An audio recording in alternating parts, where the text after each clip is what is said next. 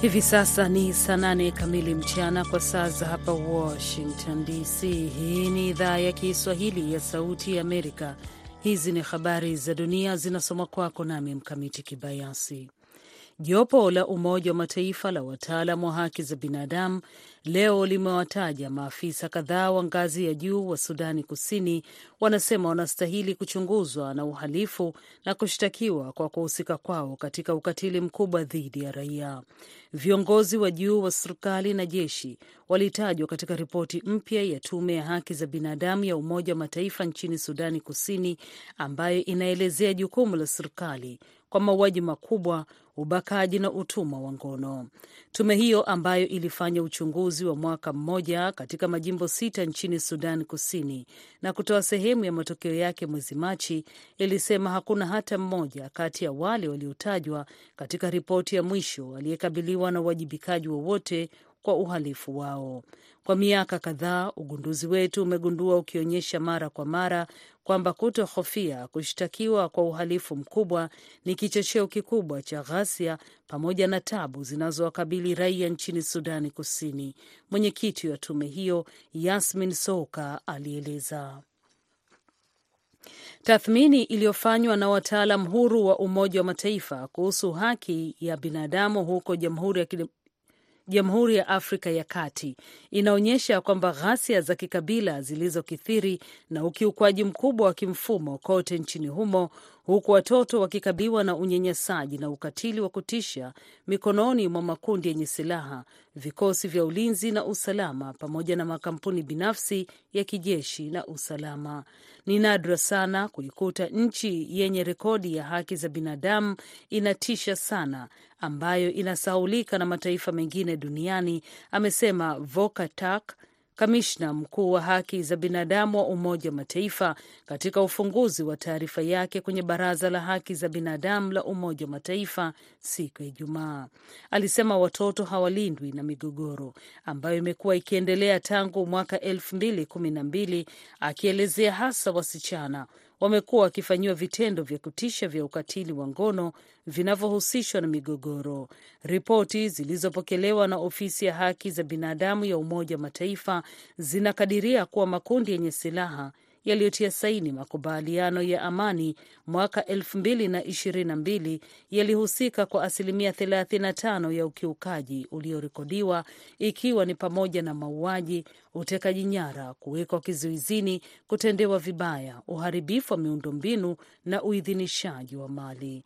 Unaendelea kusikiliza habari za dunia kutoka idhaa ya Kiswahili ya Sauti ya Amerika, VOA. Kuporomoka kwa sarafu ya ndani, malipo ya limbikizo ya mishahara na matumizi ya vita yamepandisha bei za bidhaa huko Jamhuri ya Kidemokrasi ya Kongo, DRC, na kuwaacha wenyeji wakihangaika kumudu mambo ya msingi. Tangu mwaka mpya sarafu ya Kongo imepungua thamani kwa takriban asilimia 15 dhidi ya dola ya Marekani, kulingana na takwimu rasmi na wabadilishaji fedha, na kuwaathiri watu walio maskini zaidi.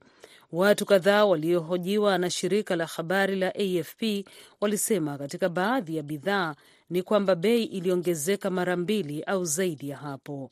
Ongezeko la bei linafuatia serikali kuongeza matumizi katika mapambano yake na kundi la waasi la M23 ambalo limeteka eneo kubwa huko mashariki mwa Kongo tangu mwaka jana. Nchi ambazo ni wazalishaji wakubwa sana wa mafuta ulimwenguni wakiongozwa na Saudi Arabia wamesema wanapunguza uzalishaji wa mafuta ghafi. Saudi Arabia, Umoja wa Falme za Kiarabu, Kuwait na wengine wanasema watapunguza usambazaji wa mafuta ghafi kwa uchumi wa dunia kwa mapipa milioni moja kwa siku. Hiyo inaweza kupelekea bei kuwa juu au angalau kuwazuia wasirudi kwenye hali ambayo itaumiza bajeti za nchi zinazozalisha mafuta. Mwisho wa habari za dunia kutoka hapa Washington.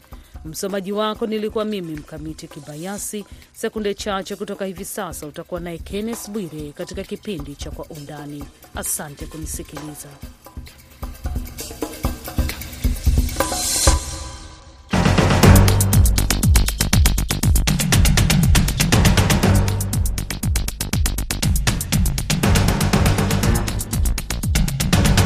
Asante Mkamiti. Kwa undani, sehemu ya kwanza tunaangazia siasa za Kenya. Raila Odinga amesitisha maandamano baada ya kuahidiwa na Rais William Ruto kwamba wanaweza kufikia makubaliano kupitia bungeni. Nchini Rwanda, Rais Paul Kagame amechaguliwa kuongoza chama kinachotawala RPF, hatua inayomweka katika nafasi nzuri kugombea muhula mwingine madarakani. Mimi ni Kenneth Bwire nikiwa hapa Washington DC.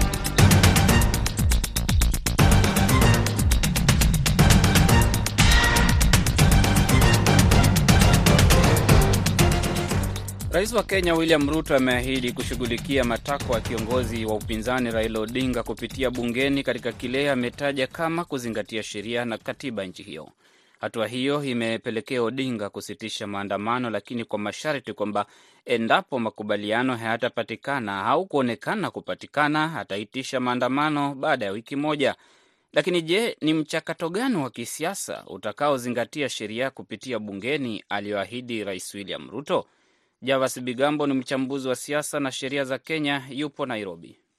Uh, ukidadisi matamshi ya Mheshimiwa Rais William Ruto, kuna mambo kadha ambayo yanaonekana waziwazi. Kwanza, kuna ile nia na uwazi katika kuwepo na suala la ushirikiano wa kisiasa na uwiano wa kitaifa na kisiasa ili kuweza kuzuia maandamano na michafuko ambayo ilikuwa inazorotesha uchumi, ilikuwa inapunguza uwezekano wa kuweza kukusanya mapato ya kodi ambayo itasaidia katika kuelekeza serikali kutimiza malengo yake maendeleo, na pia inafuata ule mkondo ambao Mheshimiwa Rais mwenyewe alikuwa amefanya hapo awali kwa kuandika barua kwa bunge ili kuweza kupendekeza mabadiliko mbalimbali ya kisheria, kisera na hata kikatiba.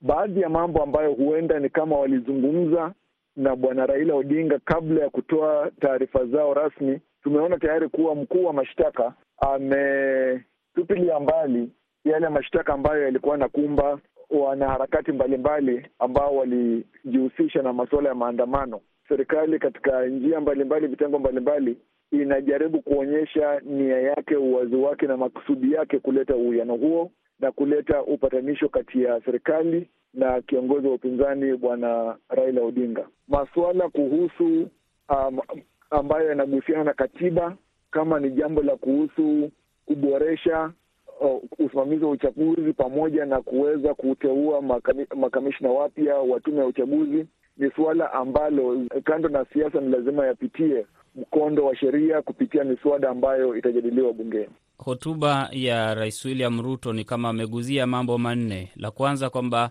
gharama ya maisha tunashughulikia. Swala la makamishina wa tume ya uchaguzi IEBC uliotaja ni kama anajaribu kuambia upinzani kwamba tushughulikie hilo bungeni. Swala la sava ambayo Raila Odinga amekuwa anasema fungueni sava tuangalie nana aliyeshinda uchaguzi anasema hayo ni maswala tulimalizana nayo na mahakama ilishasema, na ni kama anafuatilia yale ambayo wamesema mabalozi wa Marekani, Uingereza na nchi nyingine. Ikifika swala la wao kufanya majadiliano moja kwa moja, inadhihirika kwamba anajaribu kusema halitawezekana, lakini tuangazie katiba, tuangazie yale ambayo yalipo katika katiba. Ukimsikiliza Raila Odinga kwa upande wake amesisitiza na anasema masuala yake yote lazima yatiliwe mkazo na yatimizwe. Linawezekana makamishna wanne wa IBC waliotimuliwa wakarudi na hayo mengine yanayotaka Raila Odinga yakapatikana kupitia bungeni.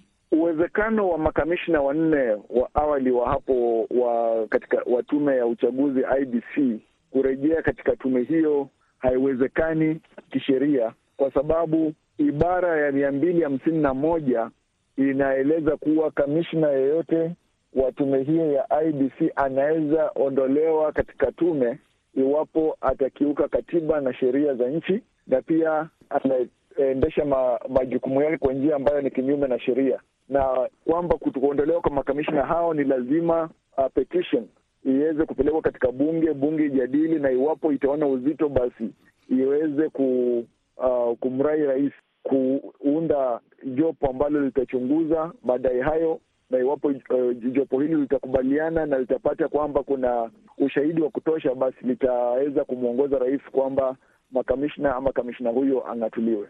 Kwa hivyo bunge iliweza kupata petition hiyo na ikajadili na baadaye ikapeana mwelekeo kwa mheshimiwa rais kwamba uh, makamishina hao waweze kuondolewa, na watatu walijiuzulu wenyewe kwa hiari na mmoja akaenda mbele ya jopo hilo hiyo tribunal, na baadaye ikaweza kuamuru kwamba anastahili uh, kuondolewa kwa sababu walikiuka sheria. Kwa hivyo, kwanza bunge lilitekeleza majukumu yake, pili kwa mujibu wa katiba na sheria, na tatu mheshimiwa rais alifuata sheria na katiba kwa sababu ibara ya mia mbili hamsini na moja inasema kwamba rais atashurutishwa kuchukua hatua ambazo zinaambatana na mapendekezo ya tribunal, na hiyo ilifanyika. Kwa hivyo iwapo makamishna hao watarejeshwa katika IBC itakuwa ni kinyume cha sheria, kinyume cha katiba, na rais mwenyewe atakuwa anakiuka katiba kama kiongozi ambaye aliapa kuilinda katiba. Kwa hivyo pengine waweze kupata majukumu mengine ama ku, uh, waweze ku mashtaka kama ingekuwa ni yanawaandama ya, ya mashtaka hayo yaweze kutupiliwa mbali, lakini kwa mujibu wa katiba waling'atuliwa kwa sababu ya kuvunja sheria, na hiyo itamaanisha basi kuwa katiba haikufuatwa na bunge pia ilikosea, na bunge hiyo haiwezi kuidhinisha kwamba warejelee pale, na bunge hiyo ndio iliyoidhinisha kwamba waondolewe. Kwa hivyo hapo itakuwa inapatia taswira mbaya sana katika utendakazi wa bunge na misimamo ya bunge kwamba sio misimamo ambayo inatii katiba. Kwa hivyo itakuwa ni vigumu sana kwa makamishna hao kuweza kurejeshwa katika tume ya uchaguzi ya IBC. Ruzuku, swala ambalo limegonga vichwa hawa wawili. Utawala wa Ruto unasema kwamba kuendelea kuweka ruzuku kwa bidhaa muhimu ni kuiwekea nchi mzigo mkubwa na sio swala ambalo linaweza stahimiliwa kwa muda mrefu. Upande wa Raila unasema lazima bidhaa muhimu ziwekewe ruzuku ili bei ishuke. Hapa watakubaliana namna gani? Huenda ikawa vigumu kiasi kwa wao kukubaliana, kwa sababu kuna jinsi ambavyo bwana Raila Odinga anapeana msukumo huo wa ruzuku na bwana William Ruto, rais wa Kenya, pamoja na serikali na viongozi wa tabaka mbalimbali wanasema kuwa kuna wachache ambao wamekuwa wakifaidi kutokana na ruzuku hiyo. Jambo la muhimu ambalo pengine bunge inastahili kufanya kupitia hiyo bipartisan parliamentary approach ni kuweza kujadili suala la mfumo wa utozaji kodi wa nchi, hiyo tax regime, na waangalie kuwa ni bidhaa gani kwa mfano ambazo kodi yake inaweza kupitia kwa sheria kupunguzwa, kwa sababu kwa mfano uh, mwaka elfu mbili na kumi na nane kodi iliongezwa ya 8%, asilimia nane kwa uh, bidhaa vya petroli. Kwa hivyo iwapo bunge itaidhinisha ita kuwa sheria mpya ya kupunguza kodi katika bidhaa za petroli, kupunguza kodi katika uh, kawi, sekta ya kawi kupitia uh, nguvu za umeme hiyo huenda ikapunguza gharama ya maisha, kwa sababu pale ambapo gharama iko juu ya nguvu za umeme uh, inachangia gharama hiyo kuweza kupelekwa kwa wale ambao ni wananchi wa kawaida kupitia bidhaa ambazo wananunua. Kwa hivyo inastahili kwamba bunge iangalie suala la mfumo wa utozaji kodi na wanapokwenda bungeni. Sasa hapa ndipo Rais Ruto anahisi mambo ya kwende wanapokwenda bungeni, labda kwa msukumo ama bila msukumo. Wengine wanasema kanisa limechangia, wengine wanasema kanisa halijachangia, kwa sababu hakuna aliyewasikiliza, na huenda kanisa nalo limechukua misimamo tofauti ya kisiasa. Viongozi wa kidini wamechukua misimamo tofauti ya kisiasa, lakini tumeona mabalozi wakijaribu kusukuma. Balozi wa Marekani akisema swala la uchaguzi hilo tulimaliza, hatujadili. Umoja wa Afrika umefurahishwa na hilo. Bungeni wanaketi wanajadili nini? Wanajadili mpangilio gani wa kisiasa ambao unastahili kuingia katika sheria, Odinga aridhike na serikali ya Ruto iridhike? Ni kuunda serikali ya umoja wa kitaifa? Ni kuunda ofisi ya kiongozi wa upinzani? Ni kuunda nini ambacho kinawapeleka bungeni wote waridhike? Sidhani kuna uwezekano wowote wa kuunda serikali ya umoja ambayo italeta ushirikiano kati ya bwana Raila Odinga na rais William Ruto na serikali yake, jinsi ilivyokuwa katika serikali ya muungano chini ya bwana Rais Mwai Kibaki na Raila Odinga baada ya mchafuko ya uchaguzi wa mwaka elfu mbili na kumi na elfu mbili na saba elfu mbili na nane. Kwa sababu hiyo itakuwa vigumu sana kwa mheshimiwa hata William Ruto kuweza kuhakikisha kwamba uh, anatafuta njia bunifu ya kuhimiza wale ambao ni wandani wake katika serikali kumwamini na kusimama na yeye hata katika uchaguzi wa mwaka elfu mbili na ishirini na saba. Kile ambacho pengine bunge inaenda kujadili ni jinsi mifumo mbalimbali na njia mbalimbali ya ushirikiano ikiwemo pamoja na kubuni nafasi ya kiongozi wa upinzani ambaye pengine nafasi hiyo itamwendea bwana Raila Odinga kwa sasa, lakini kama ni kugawanya serikali kwa njia ambayo pengine ni ambayo inaitwa nusu, nusu mkate, ile ambayo serikali inagawanywa au maugavi wa mamlaka katika serikali, huenda ikawa vigumu, kwa sababu hata ushirikiano wa handsheki baina ya bwana Uhuru Kenyatta na Raila Odinga hau kuwepo na ugavi wa mamlaka ulio waziwazi kupitia sera na sheria kwa viongozi hao wawili katikati kati ya upinzani na serikali. Kwa hivyo sidhani kama mkondo huo huenda ukafuatwa, lakini suala la ile heshima kwa bwana Odinga, nafasi ya kiongozi wa upinzani na pengine njia zingine, mbinu fiche, kwa mfano uh, huenda zikatiliwa maanani, na hiyo itakuwa tume kati ya rais na na Raila Odinga, kwa sababu pia ushirikiano wa bwana Odinga na bwana Uhuru Kenyatta ulikuwa na manufaa fiche ambayo taifa bado hata alijaweza kutathmini vizuri, kwa sababu bwana Odinga hakuwa na hakupewa ugavi wa mamlaka, hakuwa na nafasi bora katika serikali, lakini alikuwa na ushawishi mkubwa. Kwa hivyo huenda ikachukua pengine mkondo kama huo ambao kuna maelewano fiche kati ya viongozi hawa wawili. Ndiyo, Ruto anaongoza mamlaka anayo Ikulu, lakini miaka mingi tumeona tangu mwaka elfu moja mia tisa tisini na saba miaka hiyo yote Raila anaongoza wapiga kura, wafuasi wake, akiamua twende maandamano, anavuruga mamlaka, anavuruga serikali. Hatari gani itakuwepo hapa? Hata kama ofisi ya mpinzani inaundwa, asiporidhika, ana uwezo wa kuitisha watu wake wajitokeze. Limeonekana na limekuwepo muda mrefu. Uh, bwana Raila Odinga yeye mwenyewe pia anaonekana kuwa tishio katika demokrasia, kwa sababu tangu mwaka elfu moja mia tisa tisini na saba alipowania urais mara ya kwanza na kipindi kingine chochote ambacho amewania kiti cha urais na kushindwa, hajawahi kubali matokeo ya uchaguzi wowote. Kwa hivyo hiyo pia inamaanisha kuwa inadunisha demokrasia endelevu na jinsi ambavyo uchaguzi unafaa kuwa na umuhimu kwa taifa, lakini pia inamaanisha kuwa inga na ule uzito wa kuweza kuwachochea, pili kuwarai, kushawishi na wafuasi wake kuandamana ama kufanya jinsi ambavyo yeye mwenyewe uh, anaweza ridhika, na hiyo ndilo linamaanisha ama ndilo linapatia msukumo kwa viongozi katika serikali kuhakikisha kwamba utawala na uchumi hausambaratishwi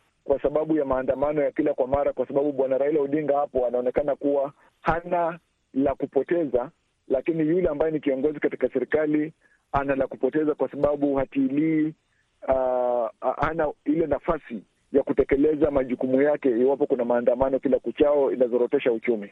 Nguvu ya bwana Raila Odinga mwenyewe ameitambua kuwa ni ya kuleta msukosuko pale ambapo hana nafasi ya ushawishi wa kisiasa katika serikali ya siku. Itakuwa rahisi kwa utawala wa William Ruto, itakuwa rahisi iwapo kuna ushirikiano wa wao wawili na iwapo bwana William Ruto anaonyesha kuwa ame, ameweka mambo yake wazi na ana moyo mkunjufu katika nia yake ya kuleta na kuendeleza ushirikiano na uwiano kati yake na upinzani. Lakini iwapo uh, hakuna yale makubaliano, hakuna uwiano na uridhiano, basi itakuwa ni vigumu sana. Huenda ikawa ni vigumu kwa mheshimiwa rais pale ambapo anaweza kuleta bwana Raila Odinga kwa karibu sana, jinsi bwana Uhuru Kenyatta alivyofanya, kwa sababu kumleta bwana Odinga karibu na yeye kutampoteza imani kati ya wale ambao ni wandani wake wa karibu, haswa naibu wake wa rais, kwa sababu atahofia kuwa jinsi bwana Ruto akiwa naibu wa rais alivyotendewa ndivyo yeye atakavyotendewa. Nakumbuka hii ni huu ni muhula wa kwanza wa bwana William Ruto kama rais. Kwa hivyo matamanio yake ya kutaka kuchaguliwa tena kwa kipindi cha pili, muhula wa pili kama rais, utategemea jinsi ambavyo anahakikisha kuwa serikali na uh, muungano wake wa Kenya Kwanza unashikilia kikiki, hausambaratiki, na kwamba yeyote ambaye anakuja katika ushirikiano na yeye haisambaratishi muungano ambao umetengeneza serikali. Kwa hivyo pale ambapo muungano wake wa Kenya Kwanza utasambaratika ama utaonekana kusambaratika, huenda akapata ugumu sana katika kuweza kufanya kampeni ya kupigiwa kura mara ya pili kwa mhula wa pili. Asante sana Javas. Nashukuru. Ni Javas Bigambo, mchambuzi wa siasa na sheria za Kenya, akikamilisha sehemu ya kwanza ya Kwa Undani. Hii ni Sauti Amerika, VOA.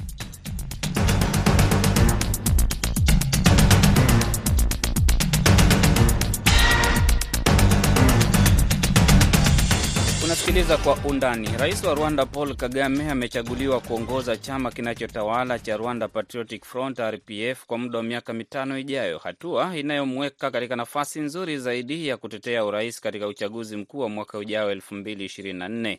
Chama hicho kimechagua viongozi wapya katika nafasi ya naibu mwenyekiti, katibu mkuu, miongoni mwa wengine. Nimezungumza na wakili Alois Mutabingwa ambaye ni mchambuzi wa siasa za Rwanda akiwa Kigali, anayeanza kwa kueleza kwamba chama cha RPF kimeonyesha kwamba kina imani na utawala wa Rais Kagame. Kwa ujumla, nakiona kama kitendo cha imani ya wanachama kuhusiana na uwezo wake wa kuongoza chama na nchi kwa kuzingatia hatua za maendeleo na uwezo wake wa kutatua migogoro ambao ameonyesha katika kipindi chote ambacho amekuwa amefanya kazi hii ya uwenyekiti wa chama na urais wa nchi. Hilo linamaanisha kwamba katika uchaguzi mkuu ujao atakuwa anagombea nafasi nyingine madarakani baada ya kupewa idhini ya chama. Hakuna uamuzi ambao umeshafanyika bado. Hatua za mwanzo zinaanzia ndani ya chama katika kumtafuta mgombea ambaye atapambana uh, na wagombea kutoka vyama vingine, vyama vya upinzani. Sasa siwezi nikasema lolote kuhusu nini kitatokea katika mchakato wa ndani wa chama eh, tawala hiki cha RPF. Kwa upande wake ni haki yake ya kikatiba. Eh, kwa upande wa wanachama ni haki yao ya kikatiba vile vile. Hapa naongelea katiba ya nchi ambayo inawaruhusu inamruhusu yeye na inawaruhusu wanachama kuamua kama awe mgombea tena au pengine wanaweza wakaangalia mgombea yote mwingine. Ni michakato miwili tofauti, mchakato wa kuchagua viongozi wa ndani ya chama, viongozi wa chama, na mchakato wa kutafuta mgombea wa nafasi ya urais. Ni michakato miwili tofauti, kwa sababu mmoja unazingatia katiba ya chama, mwingine unazingatia katiba ya nchi. Kwa kawaida vyama vingi kote duniani mwenyekiti wa chama anakuwa ndiye mgombea katika uchaguzi mkuu, mgombea wa urais. Chama cha RPF kina muktadha kama huo kwamba anayechaguliwa kuwa mwenyekiti basi anakuwa katika nafasi nzuri ya kuongoza chama hicho kupeperusha bendera yake katika uchaguzi mkuu. Iliwahi kutokea mwaka elfu moja mia tisa tisini na tisa kama sijakosea, tulikuwa na rais wa nchi ambaye hakuwa mwenyekiti wa chama. Aliwahi kuwa mwenyekiti wa chama, baadaye ikachaguliwa mwingine mwenyekiti wa chama mwingine, na huyo akaende, huyo aliyekuwa rais akaendelea kuwa rais.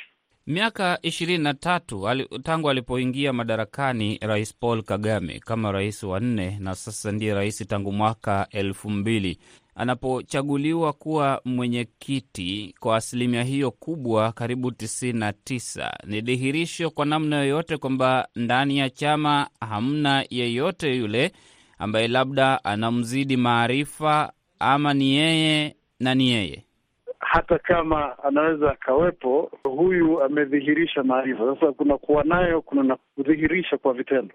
Sasa eh, mimi nadhani kuna tofauti kati ya mmoja ambaye anadhihirisha maarifa kwa vitendo na yeyote mwingine ambaye anaweza akawa tu anaonyesha kuwa ni mtu uh, mwenye maarifa, lakini hajadhihirisha maarifa hayo kwa vitendo.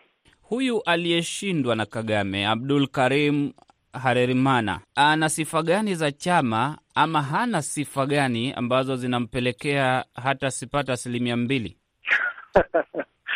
Uh, kwa kutofautisha maarifa ambayo yana yana vielelezo vya vitendo vya mtu kiongozi wa kiwango cha rais na mwenyekiti wa chama na mtu ambaye amekuwa katika nyadhifa mbalimbali za uongozi ndani ya chama na serikalini, lakini ambaye hajawahi kuonyesha kiwango hicho cha u, u, uwezo ambacho huyu aliyechaguliwa ameonyesha. So uh, kuna tofauti kubwa inayolingana na kiwango cha asilimia unazozitaja. Naibu mwenyekiti mpya Konsole Uwimana pamoja na huyu katibu mkuu Balozi Wallace Gasemegera ni kuingia wameingizwa katika chama ama utendakazi wa Christophe Bazivamo pamoja na Francois Ngarambe ulikuwa mbovu? Hapana, hapana, kwa kweli siwezi nikakubaliana na wewe kwamba ni, ni hatua sio hatua za za uwajibikaji. Huu ni uchaguzi wa kawaida na unaofanyika eh, baada ya vipindi vya miaka mitano mitano. Hawa watu wamekuwa viongozi katika ngwe kadhaa, hawa ambao unawataja eh, bwana Christophe Bazivamo na aliyekuwa katibu mkuu bwana Ngarambe uh, kuomba wapumzike, wameomba wapumzike, ndio maana wakachaguliwa wengine. Sasa nazungumzia kile ambacho iko katika uh, utaratibu wa wa kidemokrasia wa ndani ya chama. Ni kama hizi mbio za kupokezana vijiti, ndio demokrasia hiyo. Lakini inapofika kupokezana vijiti kwa mwenyekiti, hamna. Wengine watauliza hivyo, ndiyo na hapana. E, kwanza ni kwamba kwa upande wa chama e, hekima inaonyesha kwamba huyu mwenyekiti bado anahitajika ku, kuendelea kufanya kazi hiyo akisaidiwa na, na damu mpya e, kwenye safu za uongozi. Mambo kama ni ya kawaida na katiba imezingatiwa, hakuna haja ya kusema kwa nini huyu kabaki, kwa nini huyu kaondoka. Na nukuu uh, matamshi yake Rais Paul Kagame baada ya kuchaguliwa kuwa mwenyekiti, amesema hii ni nchi yetu, itakuwa hapa upende usipende, na ndiyo maana tupo hapa, na hata tunapo e, tunaposhirikiana na marafiki wetu katika nafasi moja, inabidi tuangalie machoni na tuwaambie, mnadhani nyinyi ni akina nani? Tafsiri ya nukuu hiyo inaweza kuwa nini? Ameelekeza kwa kina nani? Nadhani alichokuwa anakiongelea ni kinachoeleweka zaidi, hata bila yeye kukitaja, ni kwamba hii nchi ni ya Wanyarwanda na Wanyarwanda wataendelea kuwepo hata kama mimi na wewe tutakuwa hatupo tena, e, na kwamba uamuzi wa namna gani nchi iishi na iendelee unabakiwa uachiwe Wanyarwanda, sio wale ambao sio Wanyarwanda. So kuna baadhi nadhani ya watu ambao wanaingilia na kujaribu kushinikiza watu au uh, mamlaka za nje kushinikiza namna gani nchi ishi, namna gani maamuzi yafanywe. So nadhani ndio hao walikuwa wanaambiwa, nahisi tu kwa sababu hakutaja ni nani anayeambiwa. Anakuwa anajaribu kusisitiza zaidi kwamba bwana, e, kama mnataka kusaidiana na sisi, isiwe msiitumie kama excuse ya kutufanyia maamuzi. Nchi waachie wananchi. Hata kama kuna ukandamizaji wa haki za binadamu ambavyo amekosolewa, imekosolewa sana Rwanda, wengine wanyamaze. Hapana, haimaanishi mtu yeyote anyamaze. Ninavyofikiria mimi ni kwamba e, haki inayokandamizwa, anayekandamiziwa haki yake ndio wa kwanza kupewa microphone, sio yule ambaye amejifanya kiranja. Kuna akina viranja unaofahamu vizuri huko nje. Kuna ripoti nyingi tu ambazo zinasema kwamba raia wa Rwanda hawana hata nafasi ya kupaza sauti. Sasa inabidi wengine wazungumzie kwamba haki zao zimebanwa sana, yaani sasa wanapozungumza kwa niaba ya raia wa Rwanda ambao hawana sauti popote pa kujieleza, inakuwa ni kosa kidogo. Nashindwa kuelewa kwamba hizi ni sauti gani zinapazwa kwa taratibu gani ambazo zinafanya viongozi wa nchi fulani unakuwa ndio viranja au ma, mashirika fulani tunakuwa ndio manyampara wa sauti na upazaji wake. Mimi sijaelewa hapo. Ni Alois Mtabingwa, wakili na mchambuzi wa siasa za Rwanda akiwa Kigali. Mwelekezi wa kipindi amekuwa Saida Hamdun. Jina langu ni Kenneth Bwire. Asante kwa kusikiliza. Uwe na usiku mtulivu.